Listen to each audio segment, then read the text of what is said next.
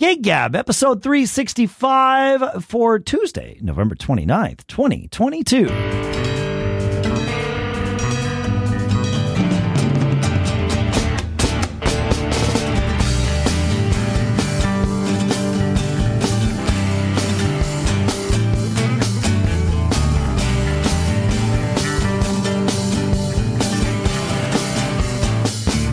Folks, and welcome to Gig Gab. Welcome back to Gig Gab for everyone who is all ready for the, for for those for whom this is the second or uh, greater episode that you've heard here in Durham, New Hampshire. I'm Dave Hamilton.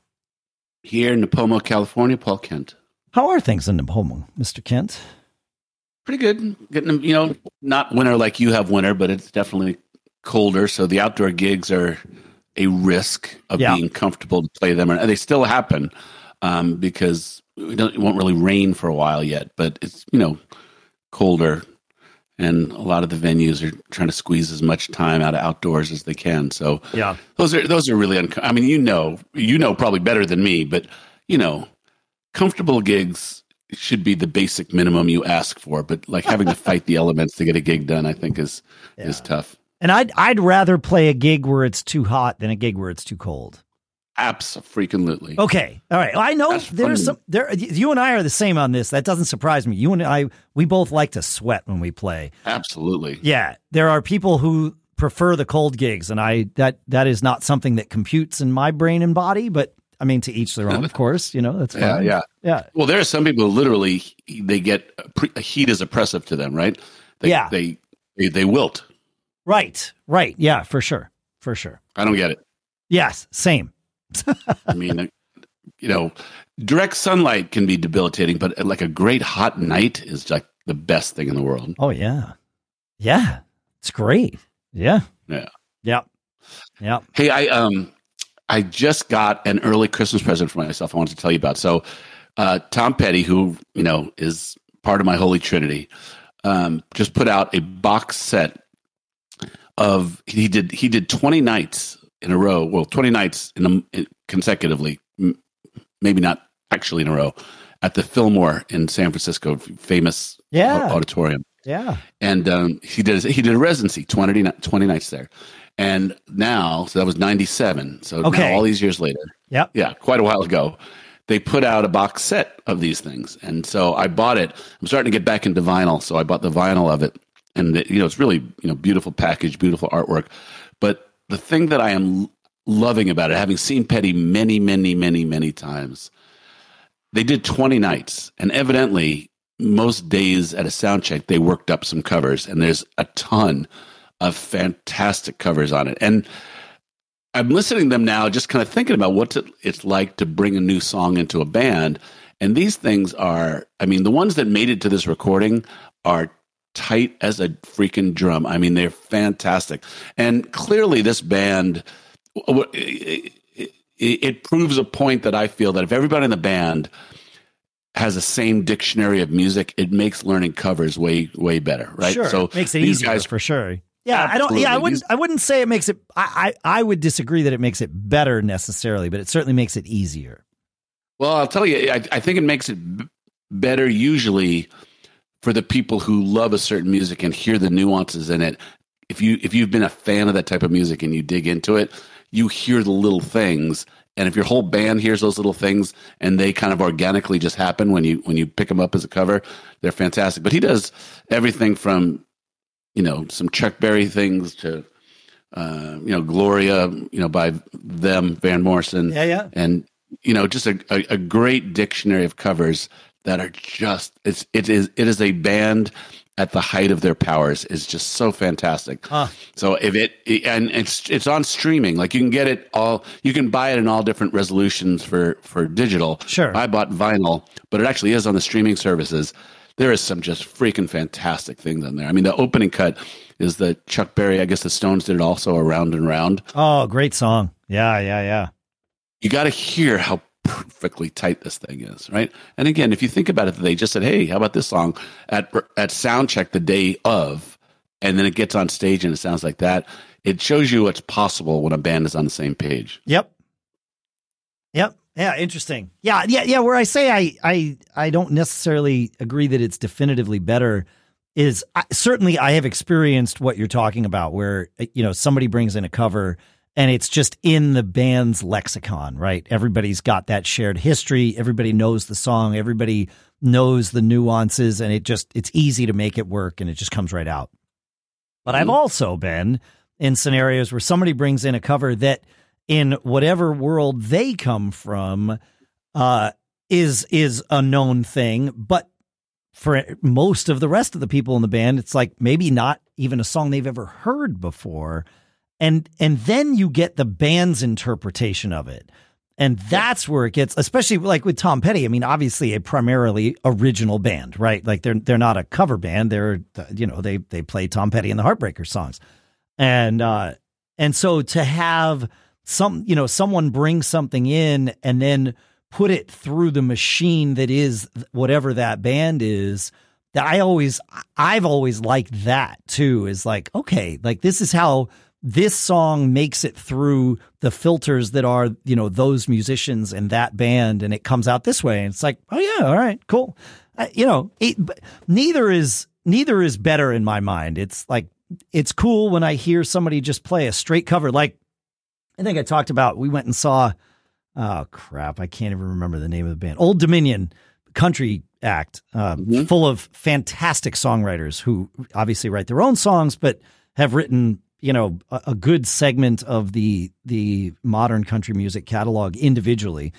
And I, when they came out for their encore, they played a, a Tom Petty tune. They played Jammin' Me," and mm-hmm. and it was a straight cover. Like there was mm-hmm. nothing mm-hmm. different about it. It was like wow, okay, I see where the like to your point. I see where this band came from. Like I these I this is their common language. This wasn't one guy that brought in Jammin' Me and said, "You guys should listen to this. I think it would sound good." He said, "You know, we should play Jammin' Me." And everybody was like, "Yeah." And then they could just play it, right? Cuz they know it. And in their bones, they know it. And that's cool, but I also like covers that come out and they sound radically different because it's like, "Yep, that's how this band is going to interpret that song and they're a little more free to do it their own way when you don't have that that that you know baked in history in your bones of a song. So well, I guess it goes one way or the other, right? It's one way or the other. Like exactly. Yeah, it's either like is incredibly disappointing to everybody because you know nobody's really getting that thing that makes the song that thing. Yep. And whatever superpower you bring to it may not make it better, right? You try, but you just don't know the song, so you apply what you have to it, yep. and you get what you get. But but um, or it could be something totally. The first time I had never heard Scarlet Begonias before, believe it or not. Sure, that makes sense. That's a Grateful Dead tune I for played, people who don't who don't know. Yeah, yeah. And Nick in my band is a big Deadhead. Um, you know, he showed me the lick. He showed me the basic feel of it, and I played it and then when I heard it, it, it, you know, it sounded totally different. But he goes, no, that's the beauty of the song. The song plays the band, not the band plays the song. Like everybody hears something different in this type of, you know, song, huh. and you bring what you have, and something cool comes out the other end. And that was, and it was really fun. I mean, I actually got me inspired to learn more Dead songs because, you know, it felt, it almost is by definition an invitation to do your thing in it, right? That's that's that jam bandy thing, right? Yeah, and that song in particular, it's a, that's a weird tune. We used to play that in Fling, yeah. and yeah. and I never. I knew of the song, but I never had really listened to the song until we played it. And even then, I, I, was more like you. It was like, okay, I understand the form. Okay, there's this. And then we would play it. It's like, okay, I'm not quite. And then I would go listen to like recordings of it. It's like, oh man, like every recording has a different drum groove. Yeah. Like it's not the same every time. Like which one are we? How how do you want Jimmy to go? Buffett covered it. Did he really? Huh? Yeah, I believe that. Okay, sure. Yeah, I believe that. Yeah, yeah. Huh? Yeah, but it is interesting. I, you know, it makes me think. Yeah, it makes me think like covers. Like I I love live music and I love covers. I love hearing what my favorite artists do with their favorite songs that are covers. I love hearing my favorite artist songs being covered in interesting ways by other people. I mean, I just that that whole thing does it for me. When it's a great song, you know, I love to hear what other people hear in it. Like when when someone covers a Bruce song, I'm, I don't want it to sound like Bruce. I mean, I, have already got that one, right? You know, how, you know how Bruce did it. Yeah, that's right. I, yep. Exactly. I'm like totally fascinated by what other people do with the music. And even Bruce, who's, who's awesome at taking his own stuff and covering himself and finding different arrangements. You know, he'll do, he'll do Born to Run solo acoustic. He'll do, he'll do, you know, uh, the stuff that he did on like Devils and Dust or Nebraska full band. And it's just a different feel of the same thing. That stuff is mesmerizing to me how someone finds the magic in, in a song and and takes it in different places i i, I think that's the greatest stuff I, I agree it's it's one of the reasons i like playing covers in the original bands that i'm in because it allows us i call the covers that we play the the mo, you know you came up with that term years ago vanity songs right i think our covers in bitter pill and in fling are our most vanity songs because they're the ones where it's like we're truly just serving ourselves. It's like we want to play this song. We want to, but but it, but but it also allows the audience a peek at who we are. Right, like you picked this song. Clearly, there's a reason for it. Why? You know, that's a really fascinating thing. If somebody wants to get nerdy and go deep, and I, I, think it's a it's a cool thing to be able to yeah. to see that, and it's to be able it's cool to be able to be a part of presenting it. But I, am the same as you. Like when uh, you know a band that I see either, like I said, you know, like like you said, covers a song by a band I really love, or a band I really love covers a song. It's like, oh, interesting. I okay, I see. I, I like that just painted more of the picture here. Okay, there's more to this band than than just what I thought I saw on the surface. And that, and that, right. yeah, that's cool. Yeah, yeah. Speaking of covers, I just did. Um, well, we we had Davis on last week, which is fantastic. Thank you for all. That was unbelievable. You know, he has more fans than many of the bands that listen to us. Yeah, I was just thinking, thinking about the people who like were acknowledging his his appearance on the show on our Facebook fan page and our Facebook page. I mean, he clearly has got a following. He's he's well known and extremely well regarded for what he does. Absolutely. Yeah, no, he's he, well, he's the real deal too. And I loved Absolutely. I loved his, his the comment that he made several times I think during the episode while we were recording and then certainly afterwards he and I we wound up standing in my driveway in the cold, mind you, for probably an hour because the conversation just didn't end. I should have brought microphones out. But um you know, his comment th- saying this is a would you like fries with that gig? Where eh, you know like it is a cust I, I, always say every business is the customer service business right? If you don't service your customers you won't stay in business very long. And he clearly you know believes and takes that to his core. And and I can say you know I've experienced it firsthand. He's always there. He wants it to sound good. He has his ways of doing things, but also he's there for the artist to support the artist because he knows Absolutely. the the best. Per, you know, it it almost doesn't matter how good the sound is if the artist isn't comfortable because you're not reproducing the best that the artist can can deliver. And so he really he works to make it to make it work. Yeah. But, he, um, he, the thing that struck me from the interview, yeah, we remember we asked him. Um, I bet you have some, you know, funny stories, you know, of, of things that you've seen sure. on stage, right? Yeah. And he talked about some of the festivals that he worked at, and he talked about he didn't he didn't disparage anybody, but what he did say that just blew me away, delighted me, was he talked about good bands that he worked with and how they and he used the term which was really fun that they leave it all on the stage and clearly he is a music fan clearly clearly there is a deep connection for him when he's working with bands that are going to give it every bit as much as he's giving it. I just love the circle of life that that was. Like, here's a guy who's going to bring his brilliance to help you make sound better, but he is turned on when he sees. You know, he's a fan of music. He's a he fan of music. Uh, no, he is, and and he's that way.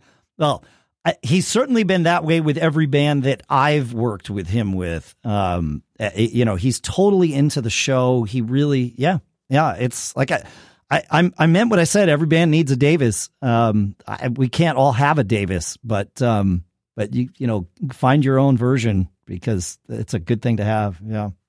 But I did, and, you know, oh, go ahead. In, in, our band, Bill is, Bill is an equal share in our band. He's a sound guy. Yep. He's, he's a band member, right? And we treat him like that. And, you know, he doesn't come to every rehearsal, but he also is there, you know, three hours before every gig and two hours after every gig. So, you know, I think the time kind of evens out over time, at least evens out, if not more in Bill's favor. Right. Yeah. Um, right. Yeah.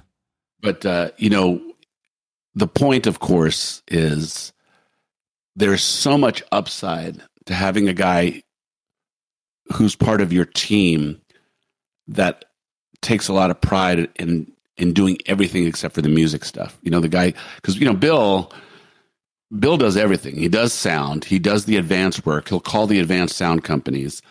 He brings, you know, talk about playing in hot weather he he brings our beer. He brings us, you know, scented towels, you know, to have on stage while we're playing. That's awesome. I mean, he takes care of everything because he loves it so much, and because he's he's in the band. That's his job is to make it great, and yeah. and he, he does it so well. You know, he yeah, he, he's he's incredible, and the value. And the funny thing is, when when I, I we, years ago when I asked the band, you know, we need to make Bill a band member everyone in the band raised their hand and said, absolutely, absolutely. It wasn't even a discussion. It was, that's it was great. Done. So that, okay. So that, that, that, that's interesting. I didn't realize that he wasn't initially just brought in as an equal member. That was a, that was a change that was made at some point eh, early on, sounds like, oh, that's good. It was pretty early on. Yeah. yeah. He was learning in the beginning. Yeah. yeah. And so he was kind of on the job training.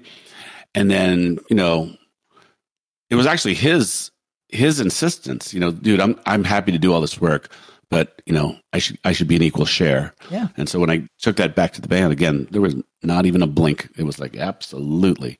Yep. And you know, for you guys out there who are listening, who know what it's like to schlep your gear, set your gear, tear your gear down, schlep your gear home, you know, I, I can only imagine that the thought of having a guy do that for you or two people do that for you, you know, is a luxury you might think you can't afford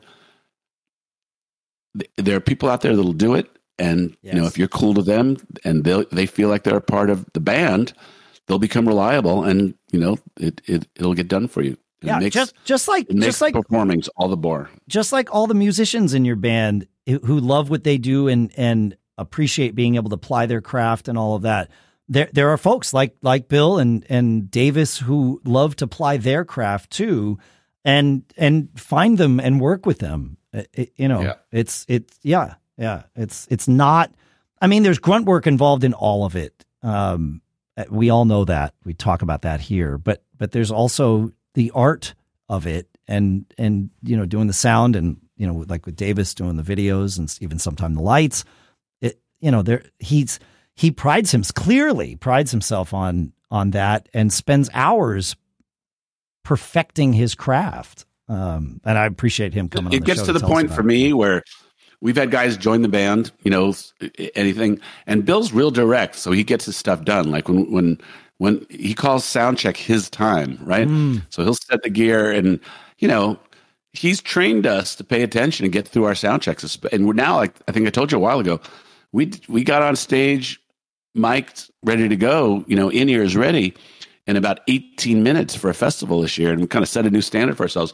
But we've had guys who, you know, and I'll, I'll tell them, you know, Bill's going to be direct with you. He's only doing it because he wants to get it right for us. And I've had like sensitive guys who, you know, would join the band or, or sub in the band who would, who would take offense to the, the tact and tone and uh, even forewarned.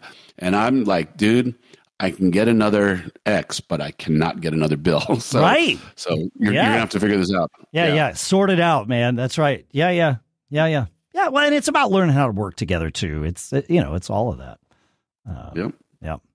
But anyway, I was saying I I did that rumors gig. Uh, we did that with uh, Diaspora Radio we did uh, Fleetwood Mac's rumors. I talked about the rehearsal process of it here a little bit, but uh, I guess the Thursday before last episode when we had Davis on, uh, we finally did the gig, and as always happens, we got to the end of the gig, and I I wanted another crack at it. I think we all did, right? Because it's how it goes with those sorts of mm-hmm. things. You know, you play it live the first time, and you're like, ah, okay, now I know how I really want to approach this stuff.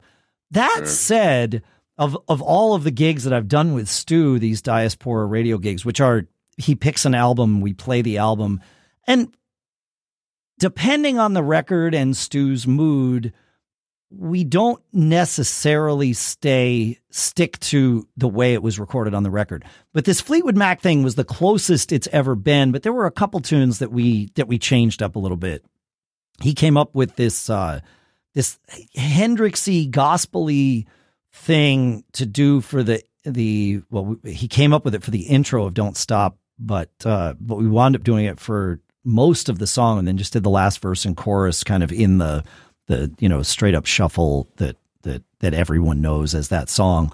And Jennifer Rochelle, who was singing that tune, just crushed it. It really it was great. But um, but by and large, we did stick to the to the record. Uh, I think because you know so many of those songs were just so perfectly crafted that um, that there wasn't it, it, there wasn't much to improve on, but there was lots to work on, and we wound up having many moments throughout the night with seven parts uh, of vocals. We had uh, people doubling. It was generally three parts that were doubled, uh, sometimes four, depending on on the tune. But we really spent some time to break it down, learn the harmonies, uh, which for me means learning everyone's harmonies. That's that's the best way for me to know where my part is is to know where all the parts are because that way if i don't get sort of led astray uh, mm-hmm. You know, but um, but man, it like it went really well. Um, first time out, yeah, it was fun. It was um, it was like I said, I'd love another crack at it, both to you know sort of polish the rough edges, but also just to have the opportunity to do it again because it was it was a it's a tough record. There, those are those are you know there's songs that we all know, and so we think, oh sure, we'll just be able to knock these out no, no, these were oh, song. Yeah. These were songs that were you know crafted in the studio, and there yeah. are so many nuances. And without those nuances, they don't sound all that good. You know, they now. Lindsey Buckingham is a really peculiar guitar player. You know, he has a very definitive style that's very hard to cop. Is, yeah. is Mick Fleetwood that way? Mick Fleetwood is a yeah, he's got his own style. It is a unique style. He he comes from that school, you know, from that old like English blues school, right? Blues, yeah. Yeah, but you don't if you don't know that and you don't dissect the parts, you wouldn't necessarily hear that, especially in the stuff that they were doing at the time of rumors with with you know Lindsey Buckingham and and Stevie yeah. Nicks. Uh, the earlier stuff is is far more uh, exemplary of that blues thing, but his drumming was still that blues thing. And he's got this thing where he really likes to drive with the snare drum. And so there's a lot of tunes where he's either playing, you know, we, we drummers call it four on the floor where you're hitting, you know, every quarter note with the bass drum. He'll play four on the snare a lot just to drive the tune along. And some tunes, it'll start with two and four on the snare. And by the end of the, the tune, he's at all four on the snare he hits the snare a lot on on the downbeat with a crash, which is usually just kick and cymbal or something, but he'll hit crash and cymbal or snare and cymbal. And it's so it's it's an interesting thing. And then there's tunes where he doesn't play the snare at all. Um, it, you know, like like Gold Dust Woman is uh mm-hmm. there's like one snare hit before I mean before it gets to like the ride out or whatever, but it's it's fa- it was fascinating dissecting it. I didn't cop it exactly. I more went for okay, what's the feel here for a gig like that? I mean, we we had three rehearsals, but also we only had three rehearsals, so I wanted to make sure I was communicating the vibe of it, not necessarily exactly what he did, and and so just you know trying to trying to cop those feels and knowing where he was like four on the snare made a difference for how I approach the tunes. So yeah, it's they were they were a or there are. I mean, Lindsey Buckingham's not in the band at the moment. Uh, I don't know if he'll ever come back, but hmm. um, mm. but yeah, they are slash were a different band. They're they're a weird amalgamation of musicians. Yep. Yeah, yeah, they're weird. and the yeah, harmonies no, too, just like it's so crazy and like unnecessarily intricate, I would say. But the result speaks for itself. So maybe. And that stuff just must be what they hear, right? So they sing, you know, and I think. I don't think it's all again, just feel, though. You think it, they're produced harmonies? Oh yeah, a hundred percent. there and said, "You sing this? You think that really?" A hundred percent. Yes. Having dissected it, I am confident that that's what happened. There's no way that those parts just sort of fell together. Somebody sat Hmm. there at a piano and, and- or whatever instrument, but you know, somebody crafted those harmonies. I mean, they might have like the melody might have just been, okay, yeah, I, you know, I wrote this tune. Here's the melody. Okay, great. What's the chord structure? Okay, great. You know, can we make that a little bit more interesting? Fine. Now that we have all that, let's put some harmonies together. Let's have some fun with it. It was clear that they enjoyed that process of crafting and and piecing together difficult harmonies. Uh, there's no way that stuff was just like, oh sure, you know, no, no, no, no, no. You start dissecting it, and it's like, okay, this is this is like somebody sat down, and it wouldn't surprise me if they did. Somebody sat down with you know a, a, a sheet music and like wrote out the harmonies because because there there there are leading tones, there are all sorts of things that just happen in there that don't Yeah. that wouldn't just happen. You, you know, it, it would it would be a train wreck if you just said, "Yeah, okay, sing what you feel." It, it wouldn't if people were being that clever about it. It would the, the the I mean there would be you know minor seconds happening all over the place. It wouldn't work. So yeah, no, Mhm. I I I am of the belief uh, that that those were those were very intentionally crafted harmonies. But it's cool. I mean, it sound amazing. They make it Yeah. sound so easy. Effortless, yeah. Yeah, yeah. It's not, by the way. At I'm least sure. not for me. There are a couple of there are at least two Fleetwood Mac tribute bands in my in my in the Bay Area, Really? and um, the thing is, those are interesting because that's not it's hard music to get right, and they put a lot of effort into it, but it's not quite right. You know, whether it's the, whether it's a tonality thing or an arrangement thing, you know, on different songs, different things, they they get it mostly right. But when you listen, it's not like closing your eyes and you think you're here Which you know, for many people, a tribute that is the that is the metric of a tribute band, right? Yeah. Yeah, right, right. If if it's a tribute band, that's right. Yeah, that, I mean, I, I for most people, that's right. Did you have a Christine McVie in this group? Uh, we had two female singers. Uh, we had uh, I mentioned Jennifer Jennifer Rochelle. We had Hadley Withington too. She did the Talking Heads gig with us, and I've done a bunch of theater stuff with her, both at at the Seacoast Rep Theater, and also she was at UNH as a student when I was doing a bunch of gigs there too. Um, so yeah, we I mean we had we had people that could cover every part. I, I actually Andrew Strout, the keyboard player, and I wound up covering a lot of the Christine McVie stuff, uh, just because it was sort of in our our respective ranges. But um, but yeah, I mean it, it it you know not not the leads. We we let uh, Jennifer Hadley cover the leads on those songs, obviously, but um, but in terms of the harmonies, yeah, that wound up being me a lot. And her harmonies are weird. That that's probably why I had to learn everything because I wound up with most of the time with the the you know the what I would call the George Harrison harmony, the one that's like super cool but so hard to find. Um, so, yeah, but that it, I, I enjoy that stuff. That's that's always fun. Awesome. Yeah, we did um Good. we did uh, a fling gig on Saturday. We did it. It's I think I've talked about it before. There's um these folks here in Durham who have a barn at their at their house. It's a gorgeous setup. Last year we did a gig there where uh, Fling played along with the church ladies and Bitter Pill. This year we decided to just do it ourselves because doing the sound ourselves and then doing the sound for two other bands, it, it's tough uh, changing gears from like Sound Monkey to now I have to be the drummer. Uh, so I've kind of put I've I've kind of stopped doing that. Uh, Sure. If we're gonna if we're gonna have a multi band bill, I'm I like I'm all about multi band bills. I think it's a great idea.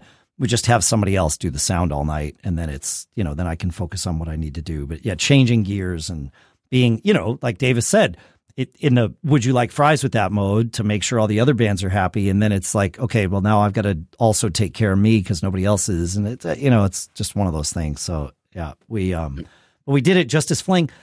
And I went into it not entirely sure that it was the best idea. It's a weird vibe for the people that generally come and see us, but um, but it worked. It, you know, enough people came out. It wound up being a, a nice little gathering. It was you know Saturday night of Thanksgiving weekend, so it was just sort of laid back and easy.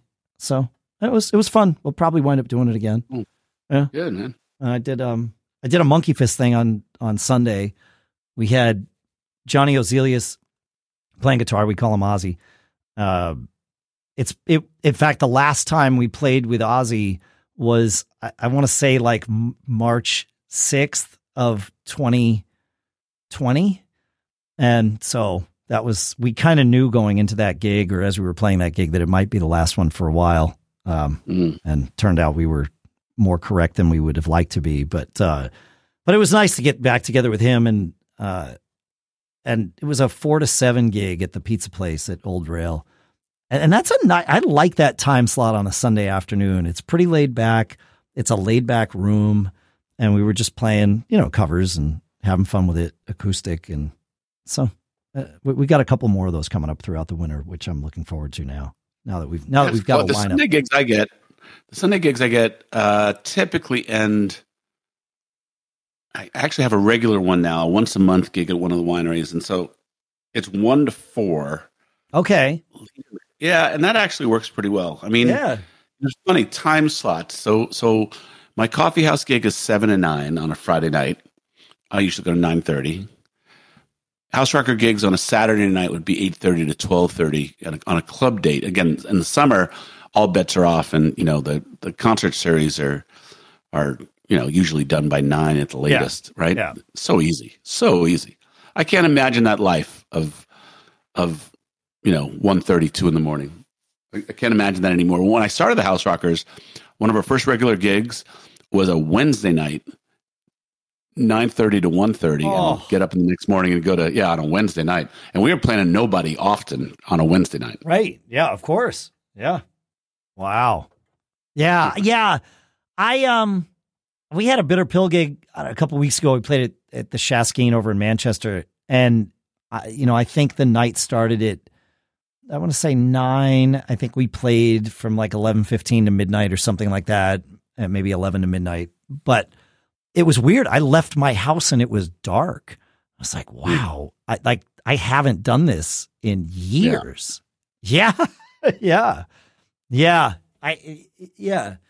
And I don't I don't know, maybe it's just cuz we're all getting older because that's how linear time works and aging and all that stuff.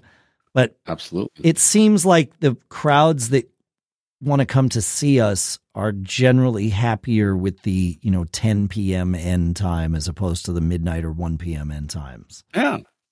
I think so. Yeah. Without doubt, well, I told you that one place that we played, Charlie's, Yeah. Yeah. Yeah. Yeah. live band early, and then and then when we're done, the DJ hits it, and the crowd basically turns over, right? And uh, I think that's a that's if I had a club, I would do that. That's that's a pretty good formula.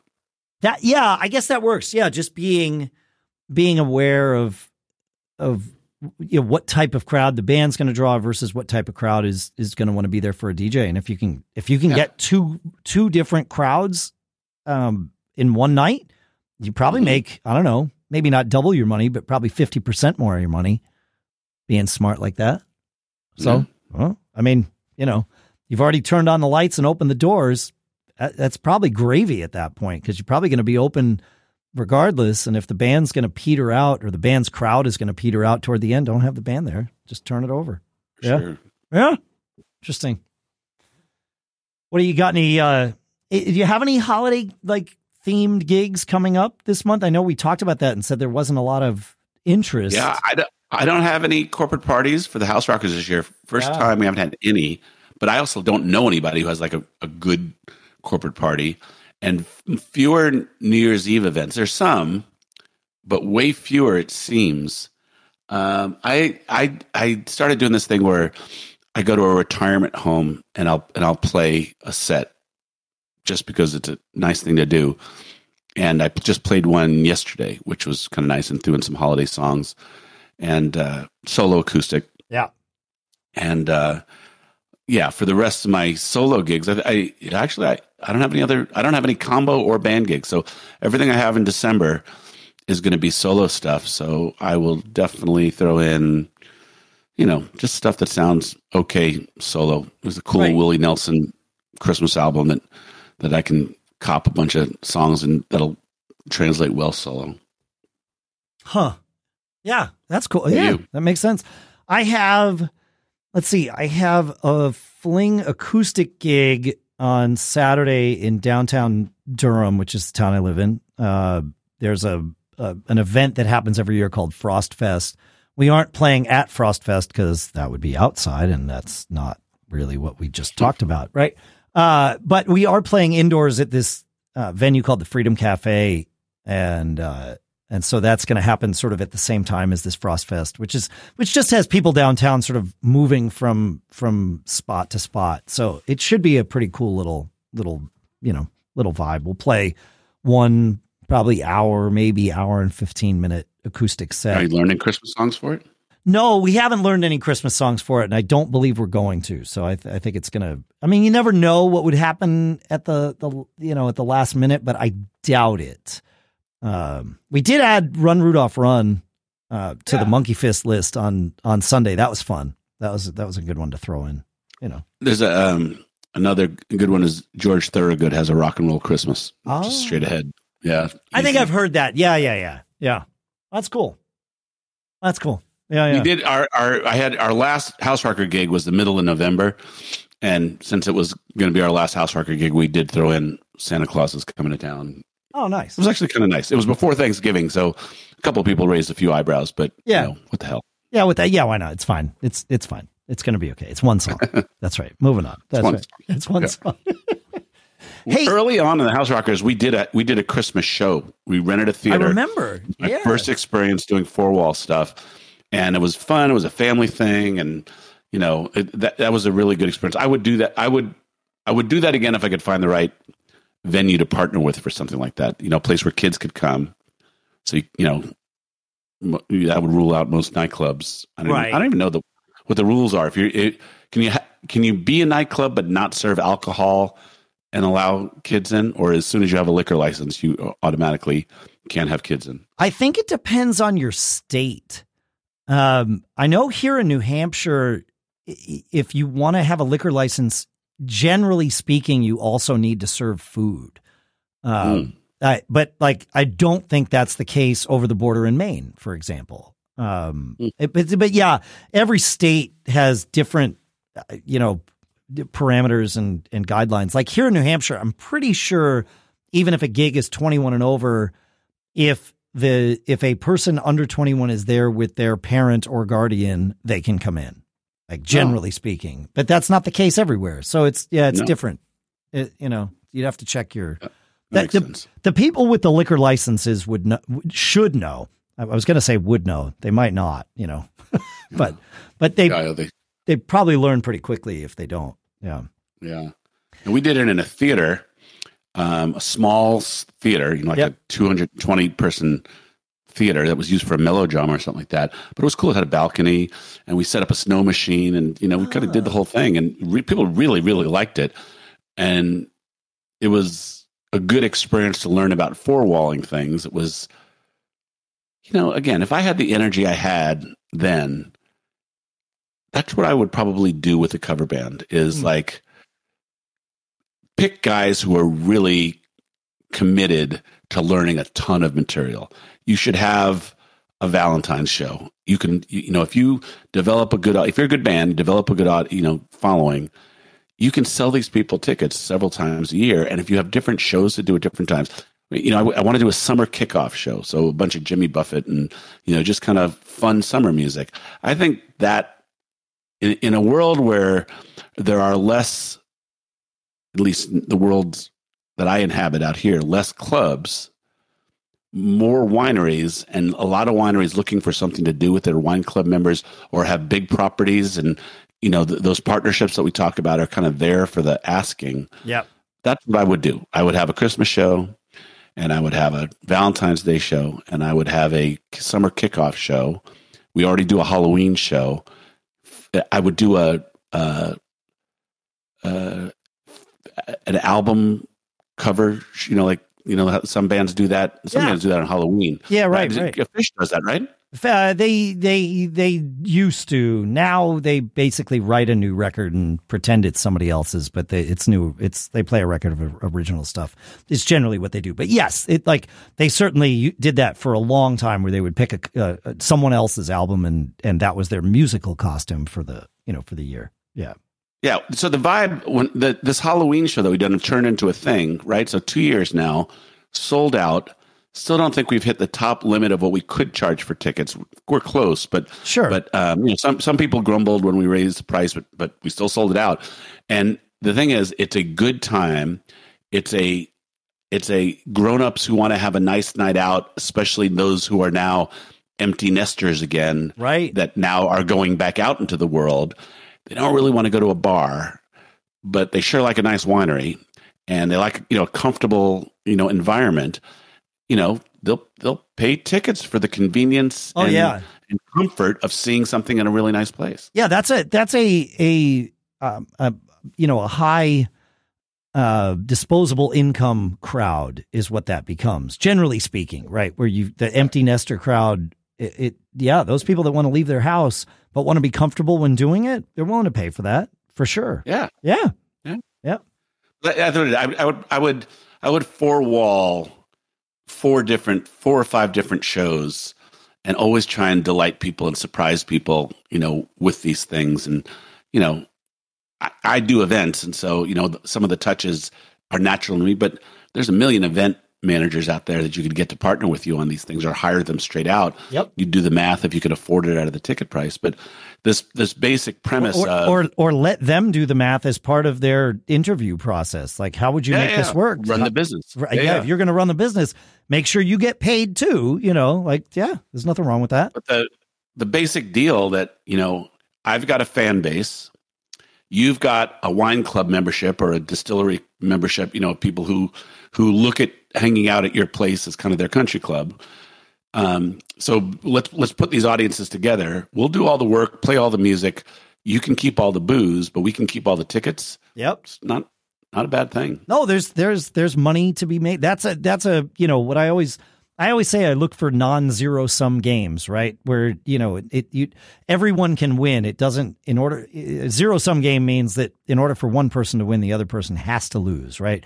But right. what you're describing is a non-zero sum game. It's everybody gets yeah. to everybody gets to win, and and the crowd, the people that are showing up, bringing the money, the customers are happy it, you know, it's yeah. they're doing what they want to do. So that's really. Someone said to me, "What you know? Wait, you're bringing your fans? You should get a piece of their bar. You know that they they would pay that. They're still making money." And I was like, you know, there's no need, you know, to really push every advantage of these types of things. The right. relationship is the relationship and hassle free relationship without it being contentious, where someone feels like you know they're being forced to give more than they really would like to give. That's that's not win win. No, it's not win-win. Yeah, even if even if financially you can, you know, break it down and say actually it's more fair this way. If not everybody feels like it's fair, then yeah. it, like you said there's there's there's friction there and they're going to be looking for someone else to partner with. You've given them this idea, you've proven it out, right? Proof of concept has happened. But yeah, we don't like working with those people because they keep sticking their hands in our pockets. Let's go to somebody yeah. else who doesn't want to do that and and you know, you're out. So there's two clubs in the area that um, that do a door split, right? Yep. Um, one is really nice. One is le- less nice by a degree. Sure. The really nice one is 80-20. The less nice one is 60-40. And when I brought up this fact to the guy who was 60-40, his justification for the 60-40 was uh, he didn't even believe what he was saying, you know, like my club's nice or something like that. But at the end of the day, it was like if you don't take it, someone else will. Somebody, somebody else will. That's it. Yeah, yeah. Well, and that's yeah, that's generally how that works. Yeah, door door splits. As long as everything is spelled out clearly, it can, I mean, it's fine if you know what you're getting into and you agree to it and it and you like the deal. Take the deal, but just make sure you know the deal. And we talked about that that club I experienced recently, yeah. where like they didn't tell you the deal. Like, okay, well that that's a like that's a huge red flag right there. If they're not telling you the deal up front, they, they are acting like they have something to yeah. side, something to yeah. hide. What is it? You know, well, what's next is really my question in those scenarios. It's like, okay, we dug and we found out this much. what are what have we missed? Like what don't we know? Uh, I don't know. Like I'm, I'll move on. I'll go somewhere else. Yeah. So there's a club down here where I live now where it is it's small. Yeah. The owner is really charming, just a really nice guy. And he's effusive about the musicians. But the deal there is he'll pay you based upon how he does that night, right? So, so it's a split, but but a non-specific not a split. split. Not okay. a split. No, it has nothing to do with. There's no cover at the door. So got it. So he does serve food, right? But uh, which usually I would not do that. But this guy is so good at making you feel loved, and every good musician in this area plays the club, uh, you know, several times a year. And um, but it's just interesting. He basically he's doing what you said you should never sign up for. Uh, you know, because you don't know what you don't goes know. in. And, yeah, yeah.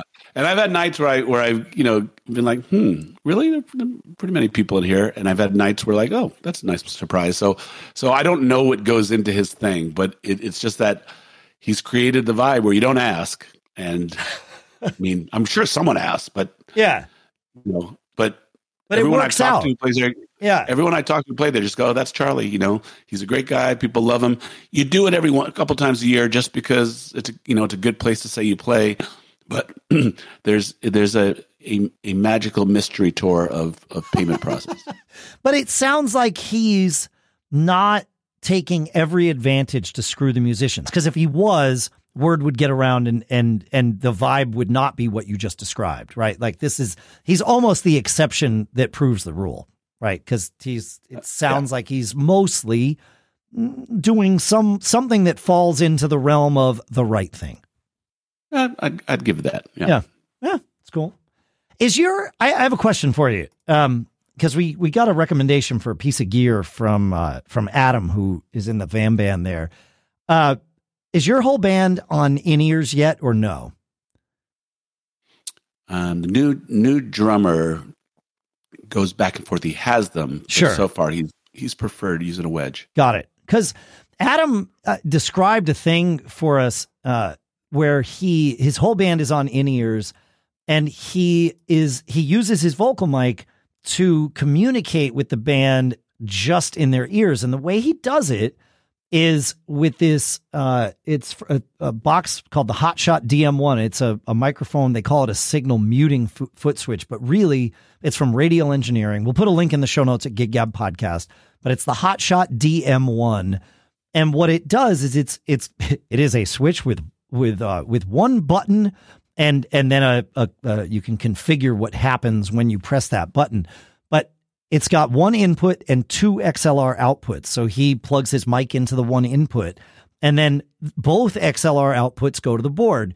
And he's got one the the output one goes to you know his main vocal channel that would be you know out to the house and in the monitors like the normal thing. And then output two goes into a separate channel on the board that only is fed to people's ears.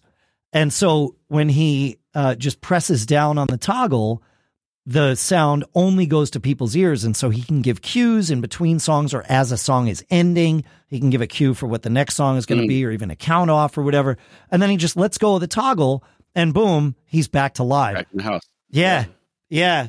And, uh, and so I, I wanted to share that. I think it's about 150 bucks. Um, but, uh, I'm looking at it right now. It's exactly 150 bucks. Okay. Yeah. There you go. Yeah. Uh, but a great idea. And you can have it either go to the second output when you hit the toggle button, or you can have it lift the signal, essentially making it like a cough switch, like maybe a podcaster would want to use, right? You know, where, uh, but I, I don't know. I, I, I, don't have one of these, so I don't want to say that it would be good for podcasting. The trick with podcasting for a cough switch is you need that switch to not make noise, like an, an audible noise. And I can't tell whether this makes like a click when he when it's pushed down or not. But um, but yeah, yep. like a great idea for bands that have uh, that everybody's on ears. I suppose though, it doesn't have to be a band that's all on ears. You could just feed it to monitor wedges, and if you've got the wedges in the right spots, you know people can hear it without uh, it being broadcast to the main. So I suppose it could work, especially if it's your drummer back there with a wedge. I mean, that, you know that kind of thing. I mean that that would work fine. Um, If you find if if in in your specific band you find that this would be a helpful thing, I I was really curious when he told me what he was doing. I'm like, wait, what gear are you using to do that? And he's like, aha, the Hotshot DM1. Like, great, perfect. I don't know about you. I I would love to have Adam on the show. We got the suggestion Same. that we should have Adam on the show. Yeah. So Adam, I know you're listening to this out there. So expect expect us to reach out and to grab you and to and to have you you know do a chat with us. It, it's funny to me. He is so on top of everything. Yep. Like like he sent us this nice note, and we you know we reply, and he's sent us several notes over the years and then he reveals even more of how on top of it is and how prepared he is and how he considers every eventuality. I mean, exhausts me, but he clearly loves the process of running the band yes. as a business. And that's what you do if it's your business. You make sure it's as fail safe as possible, right? So he has he has his process for getting subs, you know, integrated. He has his process for, you know, doing sound on stage. I mean, everything. He's he's he's kind of like the model citizen for you know how to really really take care of everything and run a band that's going to continue working regardless of what life throws at you. Yeah that's right. Yeah he is he, yep I, I, think that's a that's a fair way to say it. Yeah that would be great to get adam on the show. I think that all right we adam a, we're coming for you. a lot to learn from you adam. That's right yep. So thank you for that adam. A great great little piece of gear that uh, that could that could really help you know depending on how your band runs. So I see. I've seen musicians do it where they have two microphones set up. You know, one, uh-huh. uh, you know, just for the. But I can imagine you you would need a foot switch scenario with that too. Otherwise, that mic is just going to bleed into people's ears like crazy all night. And right. most people are going to turn it down, and that's the last thing you want, right? So yeah. I would imagine you're using this foot switch either way, but this way you can just do it into your main mic, and as long as you're not having like long conversations that look weird to the crowd that they can't hear, then yeah. it's probably going to be fine. Yeah. I'm thinking as you, as you're saying this, and I'm thinking about Adam and the nice note that he sent us. I was thinking about what it was like when when everybody started doing streaming shows during the pandemic. Yeah. And the the amount of tech to master really made it hard to relax and perform well. I mean, you're literally thinking you know, is the sound right? Is, you know, oh, is yeah. everything happening the way I think it's happening? And, you know, and it's really hard to self tech. I mean, you do a lot of it, right? Yeah, well, I'm doing it right. I'm, i was thinking as you were describing that, I'm like, well, that's that's what I do when we record the show because we record this show live. The mix that I make live, I have a, a mixer in front of me, sort of, uh, and I'm running faders while we do the show, and whatever I come up with, that's it. Like that's you know that I have no uh, stem tracks to go back to. I probably should, but I've been doing it 17 and a half years. And so I, I you know, like you I trust just myself. About got it down. Yeah. Well, yeah. yeah. but there's times where it like, and I'm sure you can attest to this, Paul. There's times when, you know, we get five, 10 minutes in. It's like, uh, shoot, man, we got to stop. We got to go back. To not that many times, but not, not that, that, many, times, times, but it's happened, yeah. right? You know, yeah. So, yeah. But that's what I was thinking is like, I, I like to just emote when I play, right? Sure. If I had to think about press this button so I can tell the drummer not to, you know, not to do this cue or or remind the sub that this is coming up or that that doesn't sound like fun to me. But it it is what you have to do if you're getting paid and you know your regular saxophone player couldn't make the gig. That's right? right. Yeah. You know, it, well, it is and what you do have to do. It's what pros do. It is fun to some of us. Like I, I enjoy it to to a certain degree and then beyond that, I don't enjoy it anymore. But to a certain degree, I enjoy that sort of without a net thing where you you kind of have to fly some part of it by the seat of your pants. Like there's that's exciting to me. It keeps me engaged in the gig. I don't like to be bored, right? I, I like to have a challenge. And so some level of that challenge is interesting. Again, there's there's a moment at which it goes beyond that level and then it sucks. Yeah. You know. you know, for me, it would be more like if you were to look in my brain during a gig, it would be calculating how the written set is going versus what I'm feeling in the room. Yep. What what should I what song should I pull back? A little bit of you know oh you know I promised so and so he'd sing two tonight instead of four instead of one or whatever. Yeah. A little bit of you know, I've said the same thing between song A and B for the last six shows. I really want to surprise the band and you know really connect with the audience in a different way. So if you were to if you were to look at my brain, those are the types of things that would be Yeah. going on. So you- all very performance related. Yeah, you've got the, but that's your to- own version of without a tech neck. on top of that. Yeah. Well, but if I had to add the tech on top of that, I would I would be useless. I would be hapless Yeah, yeah. No, it makes sense. without hapless. Yeah, it's it's how right. It's it's how our brains are wired. Like what what does it Yeah. take to, I, you know? I it, it was funny actually when we were in the green room before we did that rumors show. We were talking about uh, you know some of the transitions and stuff, and and so much of that stuff is you know we talk it through and it sounds fine, but as soon as there's one little distraction. It's easy for one or more of the seven people on stage to forget that little nuance that we talked about in the green room that everybody was like, yes, that's great. If it's not right in front of you or burned into your brain, somebody's going to miss it. It's how it goes, right? And and Stu had a great way of saying it because it was like, I'm like, well, make sure you write that down. He's like, nah, I don't even want to write it down. He's like, I just want to find a way to commit it to my lizard brain. He's like, because when I'm on stage, man, it's all just lizard brain. He's like, if I have to read Yeah. something, I like I'm gonna miss it. And it's like, well, yeah, that's true of all of us for sure. And so, uh, you know, it happens, and it's fine. And and the nice part about playing with Stu is he he understands that and forgives it. But also, if it's something that someone has missed that he's aware of, he will very kindly communicate to the musicians like okay it's it, we're here now. That's fine. This isn't exactly what we planned but it's cool. We're going to go there now. You, you know and it's it's great. He's a, in in that sense he's a he's a good band leader he's a different kind of band leader than I've I've worked with before I mean everybody's got their own little you know their their own little nuances but but yeah that comment about you know commit it to your lizard brain that's valuable stuff right there Yeah, absolutely. yeah And we have all have different capabilities. The lizard brain works a little differently in most people. yes yeah that's right yeah No, for sure. Yep. Last gig that we did, we had. Um, I think I, I don't remember if I shared about this, but we've been the last four or five gigs. I've been just giving the guys since we're not rehearsing.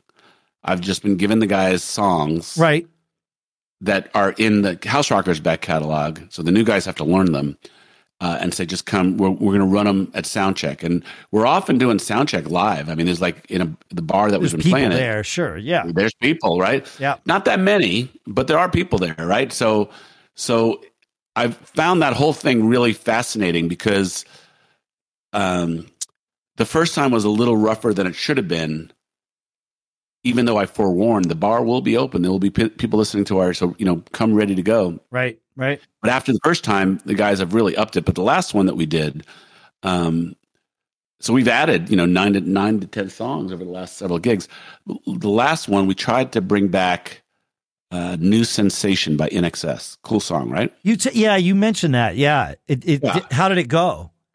Well, it's it's just a very weird roadmap. Yes. It's, you you you either have to memorize it, or you have to give yourself whatever the cue is for what breaks from a from an A to a B part. Uh, it's just it's just not it's just not a natural Yep. you know roadmap um and uh we in, it didn't go well i mean i mean it, actually when it when everybody was in the groove you could see it's gonna go well but just the roadmap you know we kept barfing on and um so there were probably 20 30 people in the bar and we'd stop talk about what just happened you know Back back Try to the again. top. Yep. try it again yeah and uh you know the horns are on charts so they're the they're the source of truth right Sure. so that, Yep. that's absolutely the way it should be so they that wasn't the problem but the rhythm section was you know it's just an, it's just an odd song it's a, it's a hard to but i will take that experience for my for my band.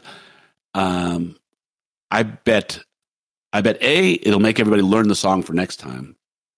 No questions.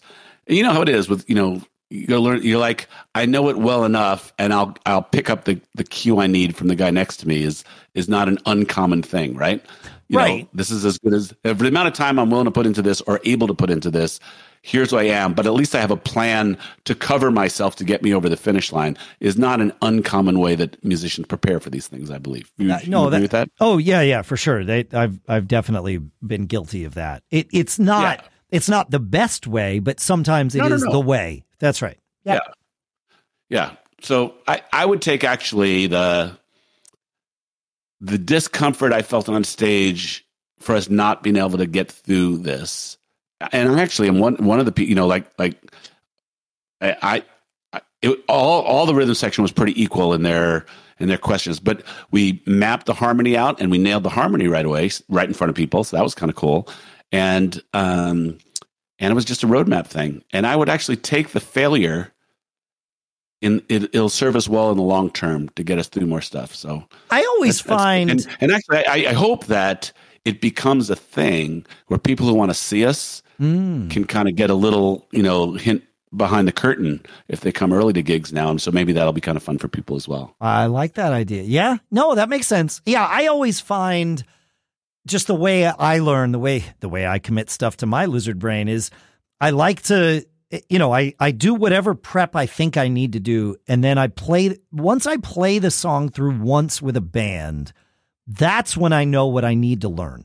Right? That's mm. the the moment that teaches me because I'm either playing it along, I'm usually playing it along with the record, right? So there's all kinds of sonic cues happening that you know just aren't going to be there necessarily when I go and play it. And and I need to learn what's missing so that yeah. I can cover okay, there's not going to be that that that little scratchy guitar that they put in at the last second in the studio, but somehow is cueing me that that's where the chorus comes in. Like I don't actually know where the chorus comes in, but I'm cued by that thing.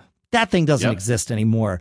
So You're I, lost. I'm so now I'm lost, right? But now I know that that's where I get lost. And it's like, ah, okay, now I yeah. know what to do for the next time. And so, yeah, but that's just how, I mean, that's the process, right? That's why I want to do the rumors gig again because it like that's how it went. Get it right.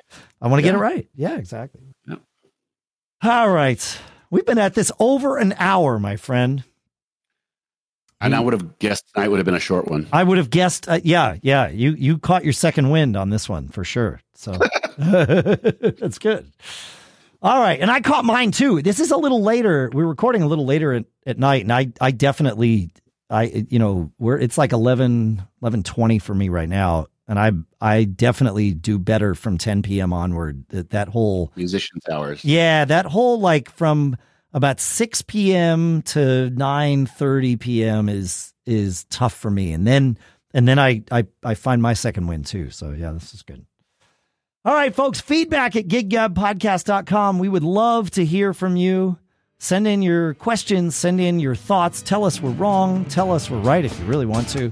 Send in your cool stuff, like Adam's, that Hotshot DM1. We want to know more about stuff like that. Send it in. We'll share it on the show. Hey, Paul, what do we say? Always be before. That's it.